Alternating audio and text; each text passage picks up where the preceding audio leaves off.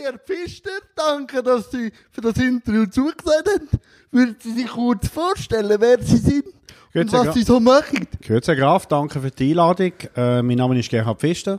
Ich bin Nationalrat äh, für die CVP aus dem Kanton Zug, äh, seit 2003 im Parlament und Präsident von der CVP Schweiz. Und wie läuft der Wahlkampf? Streng. Wir haben gerade äh, gestern einen Wahlsonntag gehabt, der zweitletzte Wahlsonntag für kantonale Wahlen. Jetzt in einer Woche kommt dann noch der Kanton Tessin. Und äh, das Ergebnis für die CVP ist durchzogen gewesen. Wir haben äh, beste Resultat für unsere Regierungsräte. Wir haben in Basel-Land äh, den Wähleranteil sogar ein bisschen können steigern und alle Sitze können haben. Und in Luzern haben wir, sind wir ein bisschen ein Opfer geworden von der grünen Welle. Das sind, glaube ich, alle ein bisschen bürgerliche Parteien geworden. Herr Pfister, was mich sehr fasziniert, ist, wie die CVP stark ist in der Zentralschweiz. Können Sie mir da erklären, warum? Ja, das hat vor allem historische Gründe. Die CVP ist rausgegangen aus der katholisch-konservativen Partei und die ist die Partei gewesen, wo, äh, wo in diesen Kantonen die absolute Mehrheiten gehabt, die grossen Mehrheiten gehabt hat. Aber ähm, wir müssen auch schauen, dass wir auch in anderen Kantonen, wo die CVP jetzt nicht gerade zu der, wo, wo für die CVP nicht zu den Stammlanden gehören, dass wir auch dort wieder vorwärts machen. Und darum freut mich eigentlich das Resultat im Basel-Land äh, von gestern umso mehr. Was sind für Sie christliche Werte? Man muss unterscheiden. Äh, für mich persönlich, äh, für, einen Mensch persönlich, äh, sind christliche Werte das, was er mit seinem Glauben verbindet, mit seinem christlichen Glauben. Das ist, das sind die Werte, die ich mit, mit, mit Erziehung auch mitbekommen habe. Und dann in der Politik sind es christdemokratische Werte. Das sind vor allem die, die beiden wichtigsten Werte sind sicher Freiheit, die Würde vom Mensch, wo, wo, wo die Freiheit äh, beachtet und Solidarität. Ich glaube, das sind, das sind äh, für äh, die CVP die wichtigsten Werte. Und was hat Sie politisiert, wo Sie jung sind? Ja, ist eine gute Frage. Ich würde sagen, politisiert hat mich die Familie und, äh, und mein Umfeld. Also, mein äh, Vater ist im Kantonsrat gewesen, mein Großvater ist im Kantonsrat gewesen. Äh, Politik ist bei uns immer sehr selbstverständlich gewesen, etwas, wo, wo, wo wichtig ist, nicht das Wichtigste im Leben, aber wo wichtig ist. Man hat sich engagiert für die Gemeinschaft und äh, insofern bin ich sehr früh äh, mit politischen Fragen in, in, in, in Kontakt gekommen, habe mich auch dafür interessiert und dann bin ich eines Tages einmal angefragt worden von der CVP Oberäger, ob ich in einer Kommission möchte mitschaffen und dann hat's dann hat's angefangen. Dann hat es angefangen. Und Sie haben ja auch noch den Doktor gemacht in Philosophie. Ich habe den Doktor gemacht in Germanistik, Ah, Germanistik, und Philosophie, Philosophie. ja. Aber, aber doktoriert habe ich in Germanistik. Ähm. Wie können Sie Philosophie in Politik eintragen? Ja, also man darf es nicht übertreiben, aber ich glaube, das Philosophiestudium äh, hat äh, hat einen grossen Vorteil, dass man, dass man das Grundsätzliche von einem Problem anschaut, dass man, dass man an die grundsätzlichen Fragen geht und dass man, ähm, und das hilft einem auch in der Politik, weil auch in der Politik geht es zuerst einmal um Grundsätze, geht es um Haltungen, wie man ein Problem will lösen und dort hilft Philosophie durchaus etwas. Aber man muss in der Politik äh, sehr viel Informationen verarbeiten, man muss sehr viel Akten lesen, man muss sehr in Details hineingehen und das ist dann schon Handwerk. Was mich sehr würde interessieren, Ihre philosophische Definition von Macht. Ja, das ist eine ganz schwierige Frage und, und da muss ich jetzt ein bisschen überlegen. Ähm, Wir haben Zeit. ja, danke. Ich glaube, also Macht ist Einfluss über andere Menschen. Das, äh, wenn man es wenn man es mal so anschaut. Und in einer Demokratie ist, ähm, ist die Macht von, von Menschen über andere Menschen immer sehr stark kontrolliert. Die Institutionen, durch, durch zum Beispiel Wahlen. Man muss immer wieder gewählt werden. Man, kann, man hat eine kleine Macht und auch durch Transparenz. Ich glaube, das sind die wichtigen, die wichtigen Werte, wo, wo, wo die Macht auch immer demokratisch können, können, äh, regeln und einschränken. Aber es ist natürlich nötig, dass äh, auch in der Politik, wie in den Unternehmen, wie in der Wirtschaft, wie, wie eigentlich im ganzen Leben, jemand auch muss Verantwortung übernehmen, jemand auch muss vorangehen, jemand auch muss äh, gestalten können. Das haben Sie ja in vielen Interviews gesagt, möchten Sie gern. Warum? Ich glaube, ich, ich bin ein Mensch, wo, wo, wo, wo gern, wo gern, ich sage jetzt mal, wo gern führt, wo gern äh, vorangeht, äh, und wo gern gestaltet. Und Politik gibt einem da sehr viele Möglichkeiten. Äh, man muss äh, auf Menschen zugehen, man muss motivieren können, man muss und, und in Bern oben, das, das sage ich auch immer, oder? In Bern oben ziehen ist ein wahnsinnig äh, schönes Privileg. Ich mache das sehr gern, weil man dort wirklich an der Zukunft von der Schweiz kann mitschaffen. Und das ist, das ist schon, das ist sehr faszinierend. Wie würden Sie den Mensch philosophisch beschreiben? Oder Menschen? Der Mensch ist, äh, so eine klassische Definition, der Mensch ist äh, ein Lebewesen, das Vernunft hat und äh, das zeigt auch seine, seine, seine Einzigartigkeit. Ich glaube, das Denken können, das freie äh, Denken können, das ist etwas, was den Menschen äh, auszeichnet, was seine Würde ausmacht. Oder? Und für Sie ist das Thema Behinderung, wie tangiert Sie das? Und vielleicht auch auf der philosophischen Ebene, wie würden Sie Behinderung beschreiben? Äh, Behinderung, glaube ich, ist, ist, äh, ist gerade, ich, ich kann es jetzt vielleicht nur so aus, in der Schweiz äh, sagen, wenn ich das in der Schweiz sehe. Ich glaube, wir haben Menschen in unserer Gesellschaft, die ein, ein, ein andersstatig sind, die eine Beeinträchtigung haben.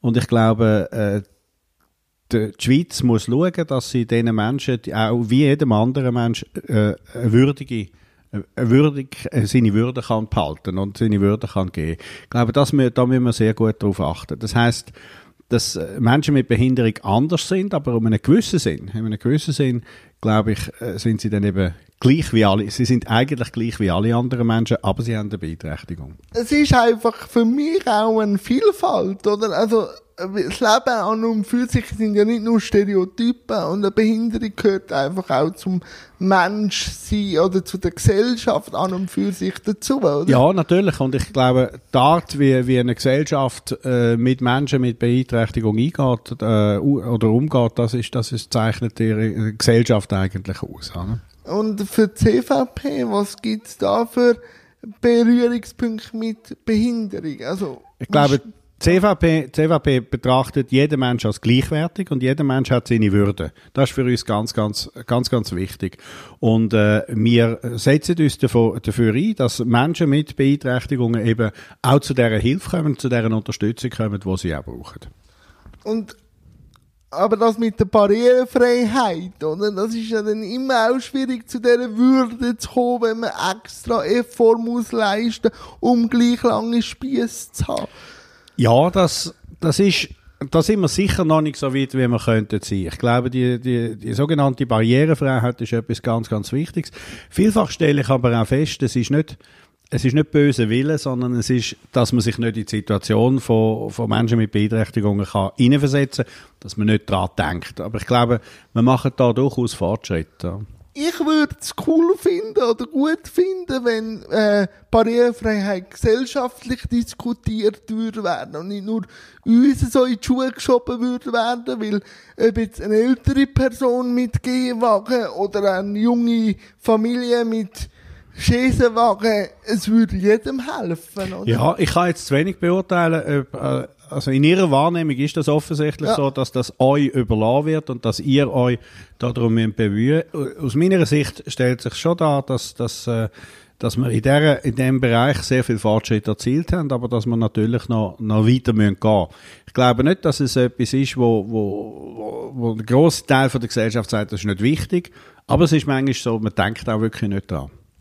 Ja, und dann ist es, glaube ich, unsere Pflicht, auch ein bisschen rauszugehen und halt wirklich auch mit dem äh, an Problem angehen und den Dialog suchen. Ich, ich glaube auch, oder? Es, es, ist, es ist wirklich manchmal auch wichtig, dass man versteht, wo sind die Herausforderungen von Menschen mit Beeinträchtigung und, und das ist manchmal auch ein Problem, dass das vielleicht die große Mehrheit gar nicht weiß. Ähm, und für Sie als Politik eines von Ihren Schwerpunkten ist ja Bildung. Ja. Und was ist für Sie Bildung? Eine gute Bildung zeichnet sich dadurch, dadurch, aus, dass jeder Mensch, jeder junge Mensch natürlich vor allem, äh, es gibt aber auch natürlich Erwachsenenbildung, aber jeder junge Mensch äh, die Chancen bekommt, äh, die Schule zu besuchen, die ihm dann ermöglicht, dass er ein, ein selbstbestimmtes Leben kann führen kann. Ich glaube, das ist, das ist etwas vom Wichtigsten, was die Schule muss können machen. Sie muss Jugendliche können befähigen, eine selbstständige Zukunft können zu gestalten. Das wird immer anspruchsvoller. Weil die Zukunft, äh, also es verändert sich alles sehr viel schneller und es ist noch sehr schwierig, äh, heutige Kinder müssen auf eine Zukunft vorbereiten, wo man gar noch nicht richtig kennt. Wenn man zum Beispiel weiß, dass äh, von den jetzigen Erstprimarklässler äh, schaffen äh, am Ende von ihrer Schulzeit schaffen, gehen 40 Prozent in einen Beruf, den es heute noch gar noch nicht gibt, dann, dann sieht man, dass es enorm schwierig ist, äh, Kind auf ihre Zukunft vorzubereiten haben Sie da Strategien? Weil eben Elementa ist ja auch eine Schule, die ja. Sie mitprägen, oder? Ja, ja, es ist eine Schule, die mir gehört und die ich, äh, wo ich aufgebaut habe.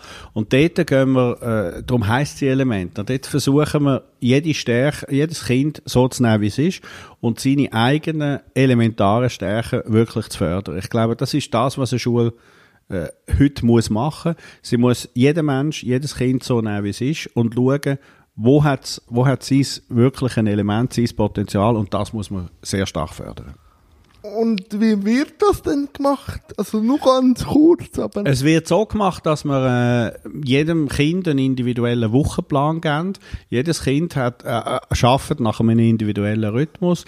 Es wird auch so gemacht, dass wir eine Schule sind, wo Kinder den ganzen Tag können bei uns sein und dann auch von Lehrpersonen immer auch betreut werden, dass die Hausaufgaben in der Schule gemacht werden, dass wenn sie heimgehen, dass keine Hausaufgaben mehr machen Also von dort her äh, wird es so gemacht, dass wir uns sehr, sehr stark um die Individualität Qualität vom einzelnen Kind kümmert. Wie ist denn das Klassenvolumen? Das habe ich eben gesucht und nirgends gefunden. Also Klassenvolumen, Klassengröße ist maximal 15 Kinder pro Klasse. Weil eben, das hört mir auch oft in der Regelschule, dass immer mehr auch gespart wird und immer mehr Schüler reingedrückt wird. Ja, wir haben da im, im Kanton Zug haben wir noch, haben wir noch gute Verhältnisse. Der Kanton Zug ist äh, sehr ein reicher Kanton, wo sehr viel Geld auch in Bildung nach wie vor auch zu Recht investiert. Und da haben wir das Problem eigentlich weniger. Aber es gibt natürlich schon Klassen, auch im Kanton Zug, wo, wo weit über 20 Kinder drin sind und dort wird es dann schon schwierig, die Individualität von den einzelnen Kindern äh, zu fördern. Aber man muss auch sehen, äh, wir müssen auch verantwortungsvoll mit den Steuergeldern umgehen und müssen dort immer ein bisschen einen Ausgleich finden zwischen dem, was man gerne machen würde und dem, was möglich ist.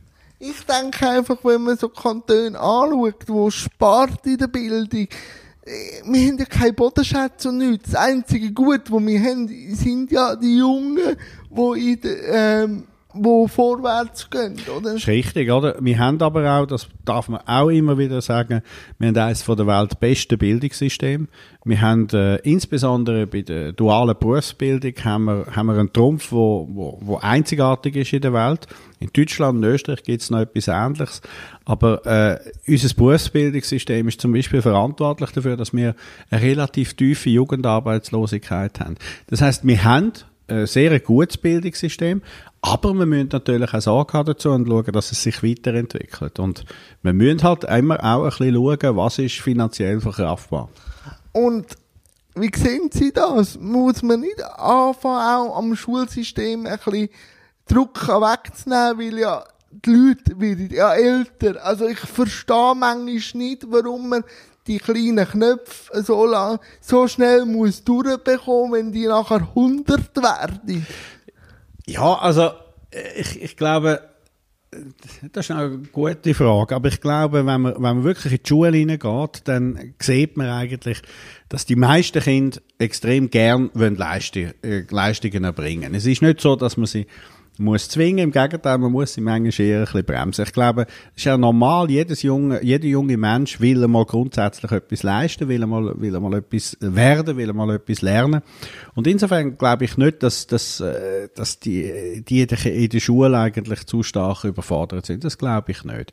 Aber man kann sich natürlich fragen, wenn, wenn so ein langes Leben nachher kommt, äh, lange das, was an Bildung äh, wird, so früh, und dort ist es schon so, man muss schauen, dass auch äh, während der, während der Berufszeit sich die Menschen immer wieder können weiterbilden können, weil der Arbeitsmarkt, die Welt verändert sich eben, wie gesagt, sehr, sehr schnell.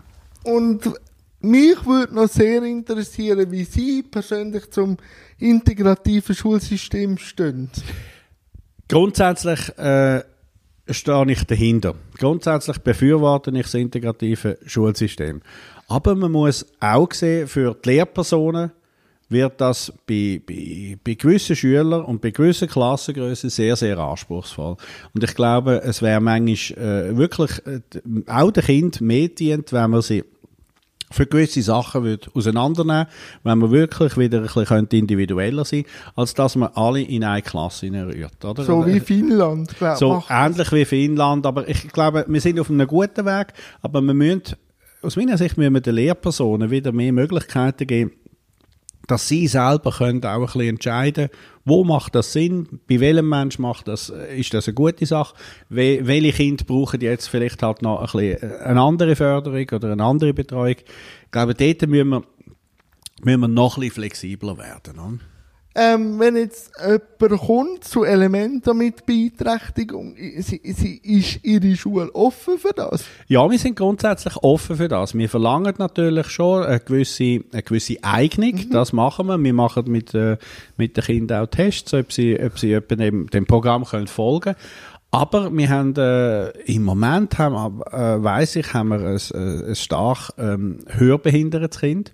Ah, cool. Und das ist jetzt, äh, das ist jetzt eine Herausforderung für, für, für die Lehrpersonen, oder? Weil stark hörbehinderte Kinder, die, die, da muss sich die Lehrperson anstrengen, weil die, die, die lesen ja dann vom Maul ab. Und da haben wir mit, äh, mit den Lehrpersonen auch müssen schaffen und die haben das auch ein müssen eingewöhnen.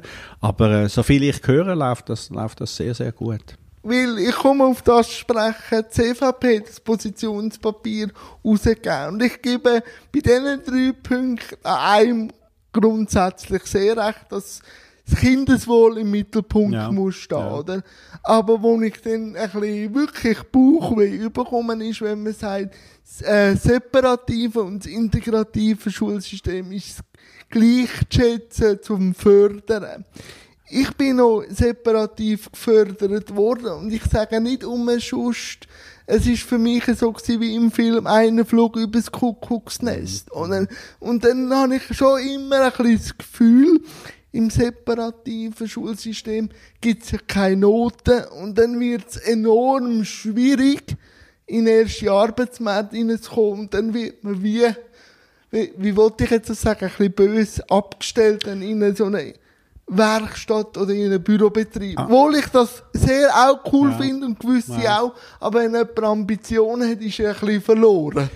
Ich sehe den Punkt, oder? Und wir haben äh, in unserem Papier haben wir das so gemeint, dass wir sagen, man soll die beiden Sachen nicht mit gegeneinander ausspielen, okay. oder? Ich glaube, es gibt nicht grundsätzlich ist, ist der integrative Ansatz sicher der bessere. Das ist klar. Aber es gibt auch wirklich äh, Kinder oder es gibt auch wirklich Jugendliche, wo, wo dort nicht zurechtkommen. Und ich glaube, es gibt auch Situationen, wo die Lehrperson halt wirklich überfordert ist mit, äh, mit vielleicht ein bisschen zu viel verhaltensauffälligen Kind. Und dort muss man dann manchmal wirklich schauen, dass man, dass man auch die anderen Kinder ein bisschen, ein bisschen genug gefördert. Ich glaube, man muss wirklich in jeder Situation auch können der Lehrperson äh, die Möglichkeit geben, dass sie ein bisschen entscheiden kann, oder? Aber wir möchten, wir finden, der integrative Ansatz ist gut, aber er hat auch Grenzen. Ich kann verstehen, dass das bei Ihnen in Ihrer Schullaufbahn äh, offensichtlich äh, besser gewesen wäre, wenn ein integrativer Schulansatz schon da gewesen wäre. Aber man muss auch sehen, auch der hat seine Grenzen. Das ist so. Also, eben, ich sage auch, wenn jemand sich nicht wohlfühlt, ja. oder, dann fühlt er sich vielleicht wohl in einem sozial reicheren richtig, Umfeld, richtig. oder? Aber ich würde einfach sagen, am Anfang sollte man mal schauen, wie sich das Ganze ja. entwickelt. Und darum sage ich, sollte man den Druck nicht rausnehmen, ja. um ein bisschen mehr Zeit zu haben. Das ist richtig, oder? Und, und vor allem, ich glaube, äh, was Sie richtig gesagt haben am Anfang, oder? Äh, man sollte zuerst einmal schauen, dass, dass in einer, äh, ich sage jetzt, in einer allgemeinen Schulregelklasse geht, oder? Weil es kann nicht sein, dass, dass Sie dann zum Beispiel eben, wenn Sie ein bisschen mehr leisten wollen, dass Sie dann nicht dazukommen, Ihre Leistung dann wirklich zu bringen. Und auch nicht, auch nicht, ich sage jetzt, Zeugnis heimzubringen, wo, wo, wo gleich sind wie die Zeugnisse von anderen. Ja. Aber äh, eben das, Kern, also das andere Problem, das ich dann auch wieder sehe, im integrativen Schulsystem ist, wenn jemand das schafft, mhm. an so einer äh, Schullaufbahn mhm. und nachher einen Sek-Abschluss hat oder sogar noch höher, einen Job zu finden im ersten Arbeitsmarkt ist dann auch schwierig und dann höre ich auch von vielen Institutionen, die kommen dann auch wieder so in eine Werkstatt und fragen sich dann auch, warum habe ich in der Schule so Leistung gebracht und nachher muss ich so einen niederschwellenden Job machen. Ja, ist völlig richtig. Ich glaube, die Arbeitswelt muss, muss sich auch äh, können anpassen auf die, auf die speziellen Bedürfnisse. Das macht sie zum Teil auch. Das macht sie noch zu wenig. Ich glaube, eine grosse Chance ist Digitalisierung, weil ich ja. glaube, dort gibt es Möglichkeiten, auch für Menschen mit Beeinträchtigung, dass sie, dass sie die gleiche Arbeit können machen wie äh, Menschen ohne Beeinträchtigung. Ich glaube, dort, dort haben wir Chancen und dort muss die Wirtschaft noch ein bisschen zulegen. Oder? Also wir, wir haben auf dem, auf dem, äh, bei meinen Mitarbeitenden auf dem Generalsekretariat habe ich auch äh, Menschen mit äh, leichter Beeinträchtigung und die machen einen hervorragenden Job und sind, sind äh, genau gleichgestellt wie alle anderen.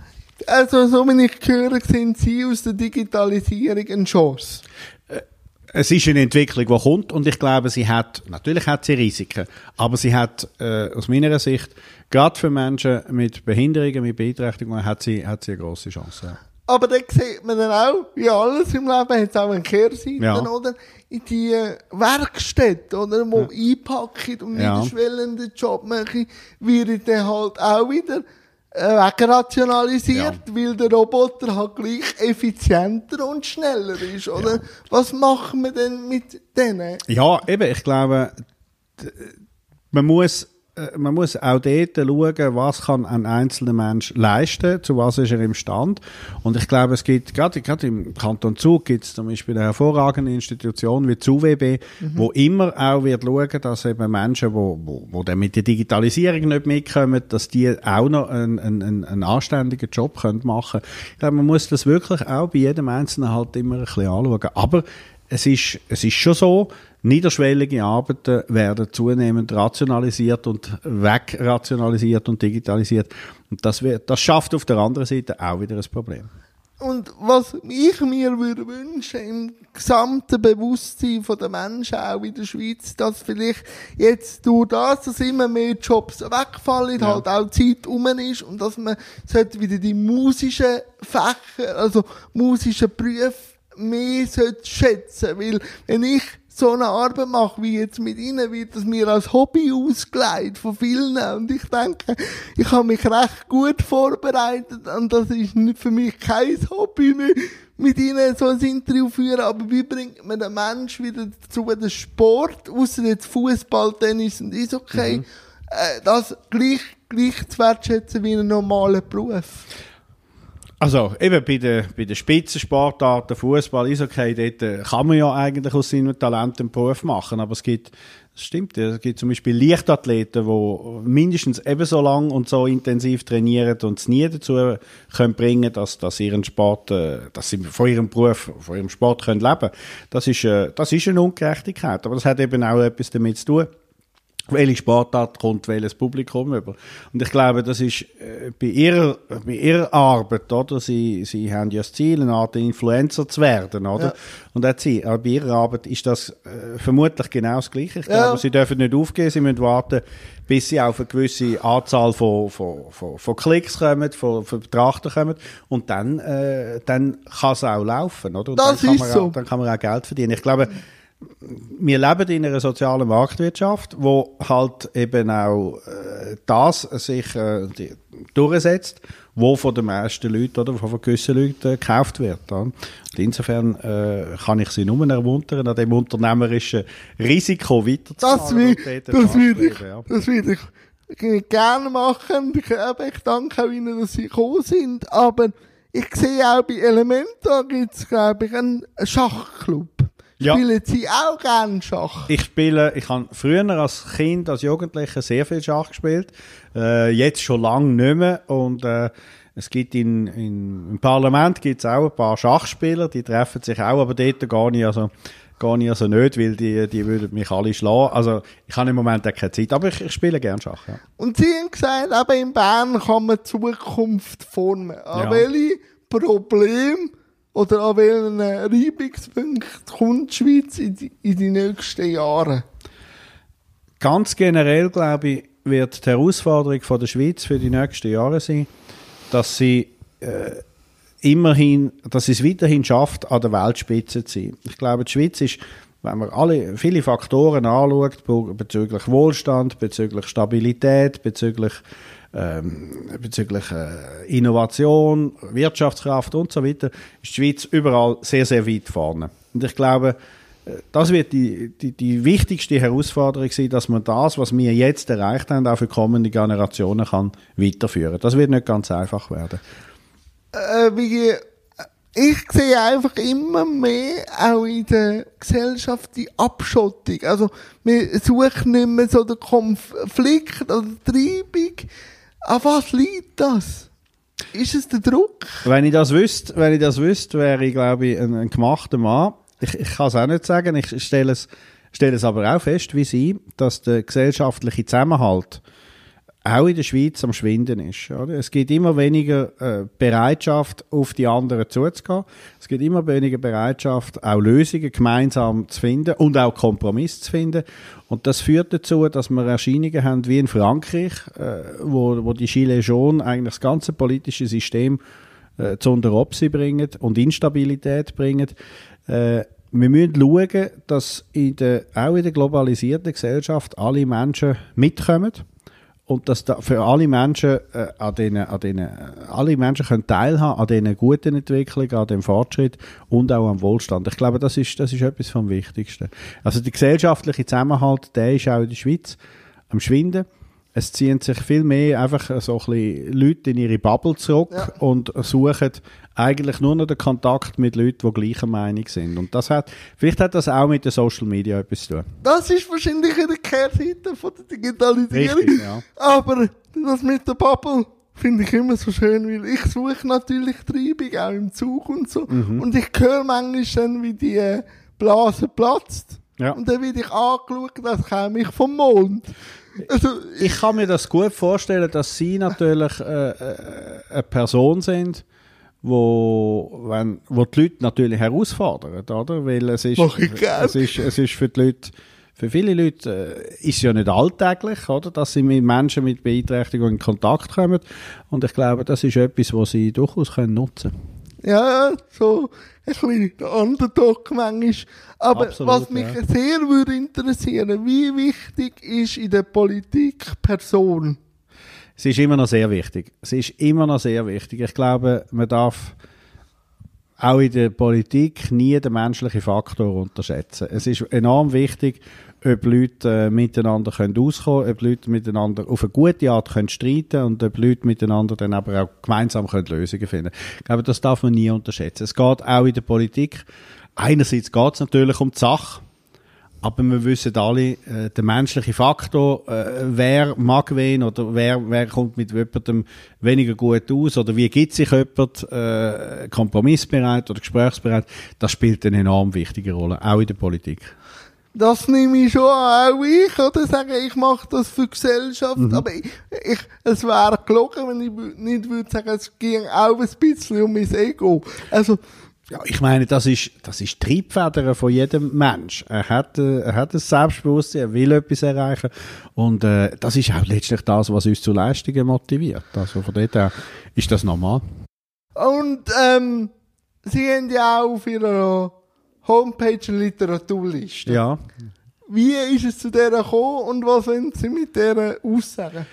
Also, äh, man muss sagen, die, die, die Literaturliste, da geht es mir vielleicht wie Ihnen, oder? Sie machen das jetzt auch schon länger, Jansrollende Welt, und haben noch nicht so viel Beachtung gefunden. Und genauso die Literaturliste, die habe ich seit, die habe ich seit, äh, seitdem ich im Nationalrat bin, habe ich auf dieser Homepage äh, immer ein bisschen geschrieben, welche Bücher ich lese und welche Bücher mir gefallen haben. Das hat früher niemand beachtet. Jetzt wird es äh, jetzt wird's ein bisschen mehr angeschaut.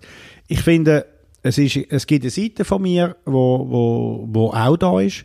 Und, ähm, und ich finde, wenn man die Bücher mal alle, äh, ja, also ich, ich finde, die, die Lektüre, die ich da habe, da, da beschreibe ich ein bisschen, was ich da davon halte. Das sind so Empfehlungen die habe ich auch mir zu Gemüte geführt, also ja, drei Bücher. Sehr gut. Die erste ist der Bodo Strauss ja. Herkunft.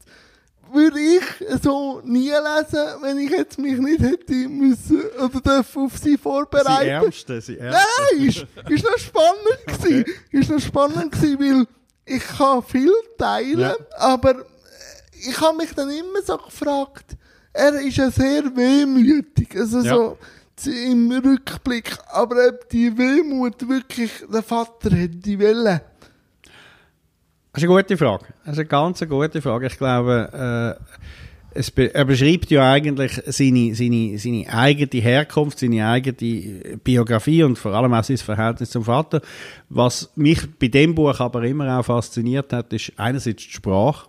Ja. Sie, ist ein bisschen, sie ist ein bisschen kompliziert, das muss man zugeben. Ich habe Hörbuch genommen. Also. Okay, okay, dann haben sie, äh, dann haben sie, ja, das ist, äh, müsste ich auch mal machen und Ja. mal schauen, wie das, wie das tönt.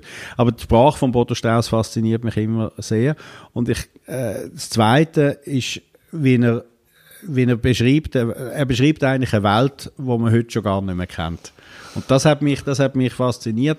Es ist ja noch nicht so lange her. Nein, nein, Es es- ist ja eigentlich sein Vater, etwas sein Vater. Und äh, wie sich doch die Welt oder Deutschland in dieser Zeit verändert hat, das hat mich sehr fasziniert. Und nachher habe ich dann äh, vom Ian McVaughn, Ja. glaube ich, Nussschale Ja. gelesen. Und ich habe es sehr cool gefunden, mal ganz neue Art. Und auch, wie der Embryo Ja. seine Welt wahrnimmt und auch schon ein Weinspezialist ist, Ja. weil seine Mutter natürlich Wein trinkt. Ja. Aber auch wenn er gesagt hat, äh, die Welt ist eigentlich schrecklich oder auch rasant bei der Geburt, wo ja dann das aufhört, freut er sich eigentlich auf das Chaos, oder?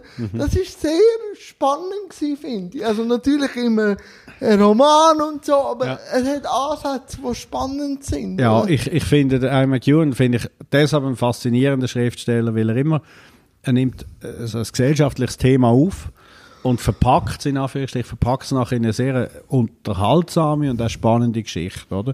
Und bei dieser Geschichte geht es ja darum, dass der Embryo äh, merkt, dass er eigentlich umgebracht werden, oder Ja. dass das eben, dass ein Mord, ein, ein Mord passiert ist, dass sein Vater umgebracht wird oder werden sollte und dass er da versucht, äh, aus dem Mutterleib raus das zu verhindern und, und da dagegen zu arbeiten, das ist eine ganz äh, ist eine interessante Perspektive, aber es geht letztendlich natürlich Genau, wie Sie richtig sagen, geht darum, was macht das Leben aus, oder? Ist das Leben, ist das Leben, das Leben, das er sieht, wo ihn, oder die, die Welt, die ihn erwartet, das ist keine schöne. Äh, Und er erlebt ja schon, bevor er geboren wird, sehr viel, sehr viel Hass.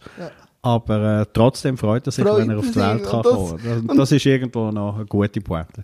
Das ist so. Und auch beim Rolf Lappert über den Winter ähm, habe ich einfach wieder müssen feststellen, wie er das gut äh, hat können in, eine, in ein Buch hineinschreiben, die Wegweise, die Ja. man im Leben hat. Ja, Oder? ja. Und sich dann aber gleich auch muss mit der Vergangenheit auseinandersetzen, aber nicht sich diktieren lassen von der. Vergangenheit, Ja, ja. sondern als wertschätzend und halt auch als kritisch anschauen. Oder? Oder? Es, es zeigt auch in dem Roman, es zeigt jeder Mensch, wenn er einmal eine Zeit lang auf der Welt war, äh, trägt er einen Rucksack mit sich. Oder? Jeder Mensch hat eine Vergangenheit, jeder Mensch hat auch etwas erlebt in seiner Vergangenheit, wo nicht nur gut war, er hat Krisen durchgemacht.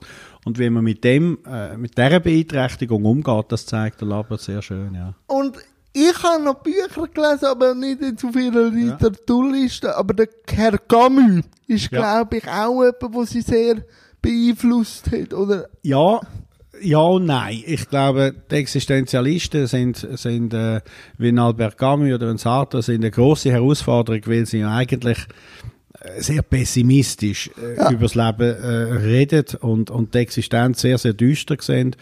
Und äh, ich, ich habe dann einfach festgestellt, so, wenn sie dann ein bisschen älter geworden sind und wenn es gegen das Lebensende gegangen ist, sind sie dann nicht mehr so düster gewesen. Ich glaube,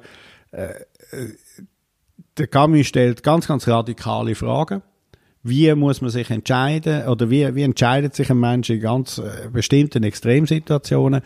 Äh, aber äh, es ist mir dann schon ein bisschen zu wenig, äh, zu wenig optimistisch, was dann, was dann rauskommt. Wohl bei der Pest, also Ja. bei seinem Buch, hat er ja also wirklich Stereotypen. Und gleich hat Ja. er einen, der gleich in dem ganzen Elend gleich als Menschliche glaubt, Ja. oder? Also, da Das ist ein er- positives Beispiel. Da haben Sie völlig recht. Ich habe jetzt an andere Werte gedacht, aber dort äh, zeigt er natürlich auch, äh, dass ein einzelner Mensch eben Differenz kann ausmachen oder? Dass er sich gegen den ganzen Mainstream und gegen alle anderen kann stellen, indem er auf sein Gewissen und ja, auf sein eigenes Gewissen sich verlässt und dann eben auch etwas Gutes kann Ja, machen. und halt so sagt, ich stehe hier und kann nicht Genau, anders, ja, oder? ja, ja. Ähm, welcher Autor hat sie denn sonst so prägt? Äh, Philosophisch oder so? Mich haben ein paar äh, Philosophen geprägt, weil sie, weil sie so, also Nietzsche oder Schopenhauer, weil sie, weil sie auch einen sehr einen kritischen Blick auf die Welt gehabt haben.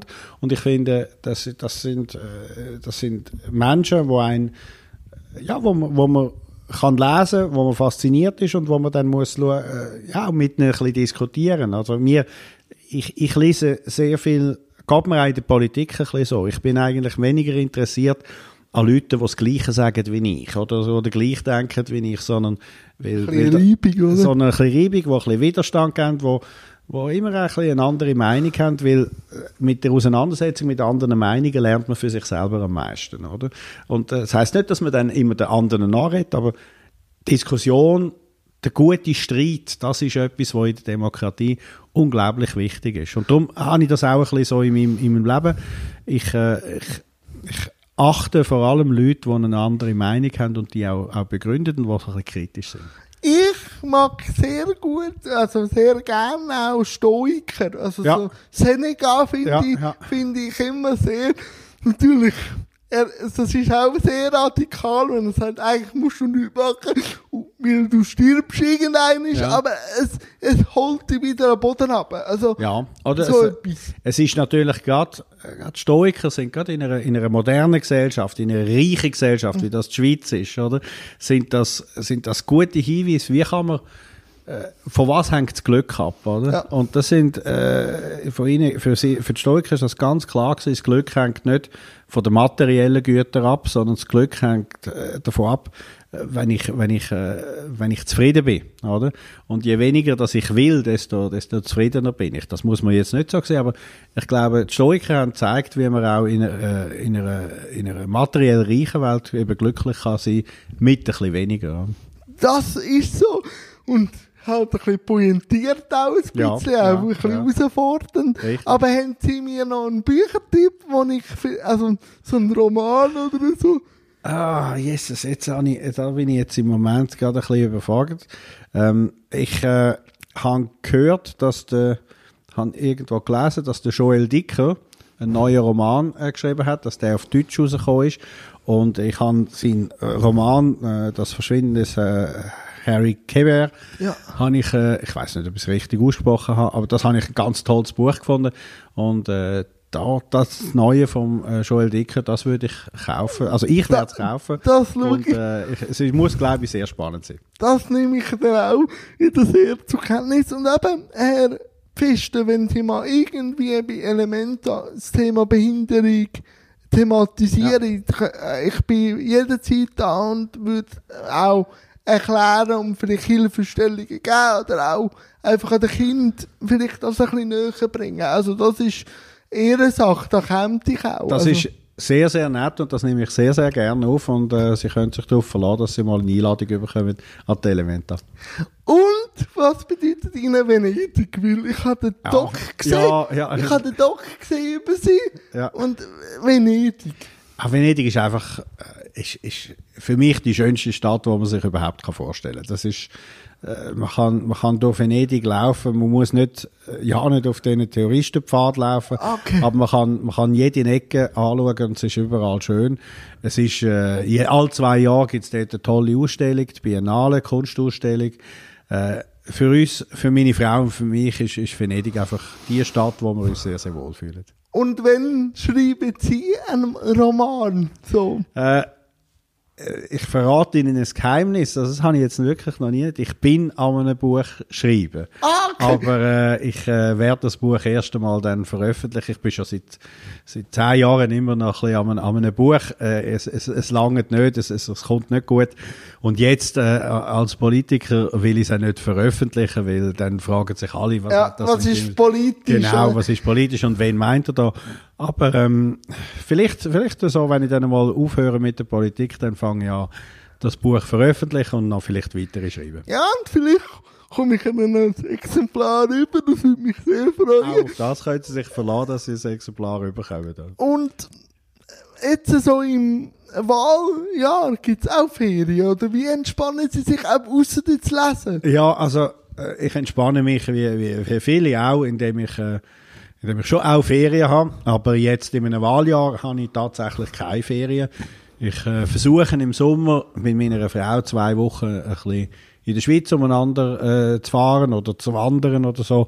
Wir bleiben in der Schweiz äh, das Jahr. Äh, und das muss lange, aber der, der Wahlkampf, der hat natürlich jetzt schon angefangen und das äh, erfordert schon ein bisschen viel Arbeit. Und welche Themen sind im Wahlkampf so um Aufbrechen? Eben, Sie sagen Glaube- die grüne Welle, aber Sicher, sicher die Umweltfragen, wie gehen wir anständig äh, mit, der mit der Umwelt um und gleichzeitig schauen wir, dass die Wirtschaft kann, äh, kann florieren. Das ist die große Herausforderung, die wir haben.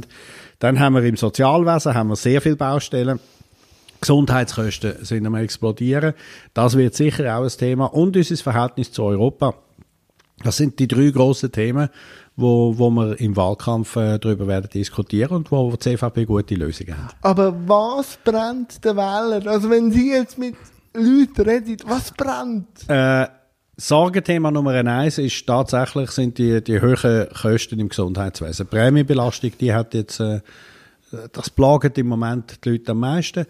Dann äh, gibt es auch viele Leute, die sich Sorgen machen, ob ihre Rente gesichert ist. Und dann äh, natürlich schon die Frage, äh, wie geht es äh, mit, dem, mit Europa weiter? Wie können wir die Bilateralen weiterentwickeln? Was passiert, wenn, wenn wir im Sommer keine, äh, keine gute Lösung haben mit der EU? Das äh, werden dann schon Fragen sein, die im Wahlherbst entscheidend sind. Sind Sie da zuversichtlich? Sie müssen nicht zu viel Ich glaube, verraten. ja, Mama, äh, ich bin äh, nicht so zuversichtlich. Ich glaube, die Schweiz muss jetzt äh, auch ein bisschen die Nerven bewahren. Wir dürfen das Rahmenabkommen so nicht unterzeichnen. Es hat äh, viele Punkte drin, die für die Schweiz aus meiner Sicht nicht akzeptabel sind. Aber wir müssen uns gewähren sein, dass äh, die EU nicht sehr freundlich auf, auf die Schweiz wird äh, reagieren. Aber ich glaube, das müssen wir halt aushalten. Und ich glaube, wenn wir dann das aushalten, ein, zwei, drei Jahre, dann kommen wir vermutlich zu einem besseren Verhältnis zu Europa. Und das hat ja die Schweiz auch ausgezeichnet. Also, Es hat auch die Schweiz ausgezeichnet, dass sie durchaus ein freies und souveränes Land ist in Europa und dass sie auch äh, nicht gerade jeden Vertrag immer zuerst äh, unterzeichnet, sondern auch ein bisschen ihre eigenen Interessen im Vordergrund stellt. Das finde ich richtig. Ähm, wir wären eigentlich schon am Schluss. Und am Schluss gibt es zwei Fragen noch. Warum haben Sie für das Interview zugesagt? Ähm, ich sage grundsätzlich für fast jedes Interview zu. Also ich, äh, ich finde, es ist die Aufgabe von einem Parteipräsidenten oder von einem Politiker, äh, sich den Medien oder, oder, oder den, Journalisten oder auch Zeitgenossen zu, äh, ja, zur Verfügung zu stellen, Rede und Antwort stehen. Und insofern äh, habe ich, habe ich dort äh, sehr schnell zugesagt, wo Ihre Anfrage gekommen ist. Und wie haben Sie es jetzt gefunden? Weil Sie haben viele Interviews gegeben. hochprofessionell. Sie sind besser vorbereitet als manchen anderen Journalist. Danke, Sie danke. haben, äh, von dort her äh, kann ich Ihnen eigentlich nur viel, äh, viel äh, Follower wünschen, viele Leute, die das, wo sich, äh, wo sich ihre Produkte anschauen und äh, dass äh, Jans rollende Welt äh, dann wirklich auch ein Erfolg wird. so richtig ins Rollen kommt. Das hoffe ich auch. Genau. Und Herr Pfister, wie jeder Gast, haben Sie noch ein Schlu Schlusssegment, wo Sie irgendetwas können auf den Weg geben Philosophisch. Ich weiss, Politiker erzählen nicht so gerne Witz, aber das dürften Sie auch. Ja, wie sie wollen. Ja, die also- letzten Minuten gehören rein. Und die Zuschauer, ich Ja. klinke mich da aus und sage noch einmal recht herzlich Dankeschön. Ich danke Ihnen ganz, ganz herzlich für die Gelegenheit zum Interview. Im Witze erzählen, äh, spontan, das ist eine ganz schwierige Übung, das können nur ganz wenige Menschen. Aber ich äh, danke allen Zuschauern, die wo, wo dem Interview zugeschaut haben. Verfolgen Sie Jans rollende Welt noch ein bisschen weiter, wie sie weiterrollt und wie sie ins Rollen kommt. Und äh, im Herbst haben wir Wahlen. Äh, die Hauptsache ist, sie gehen wählen, weil es ist ein Privileg in der Schweiz, dass wir in der direkten Demokratie so viel können wählen und abstimmen, sollten wir es alle auch nutzen. Und auf Wiedersehen.